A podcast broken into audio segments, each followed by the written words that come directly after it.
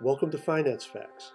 Whether you're cramming for a test or prepping for a job interview, you need to know the facts. Finance Facts. What is a dark pool? Okay, dark pools are an incredibly interesting and important part of the modern trading environment. So we're going to talk about them.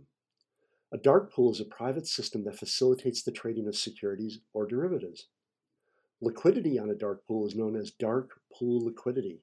It is fundamentally different from liquidity found on other trading venues. Most trading activity on dark pools is undertaken by financial institutions. These institutions often trade on dark pools because, unlike public stock exchanges, these venues offer confidentiality. Institutional investors using dark pools will be able to minimize the impact their trading has on the market due to privacy offered. But the privacy means market participants are disadvantaged as they can't see other orders before prices are agreed. In other words, unlike the public market, a dark pool is not transparent. Dark pools are accessed either by crossing networks or directly via private networks. There are three types of dark pools.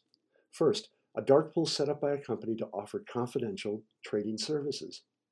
Second, broker owned dark pools where the clients of the broker interact with each other. And third, dark pools set up by public exchanges.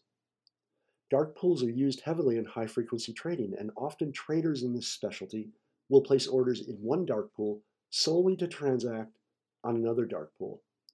Dark pools may execute trades either by negotiation or automation. Thanks for listening to Finance Facts. My name is Dave Coker.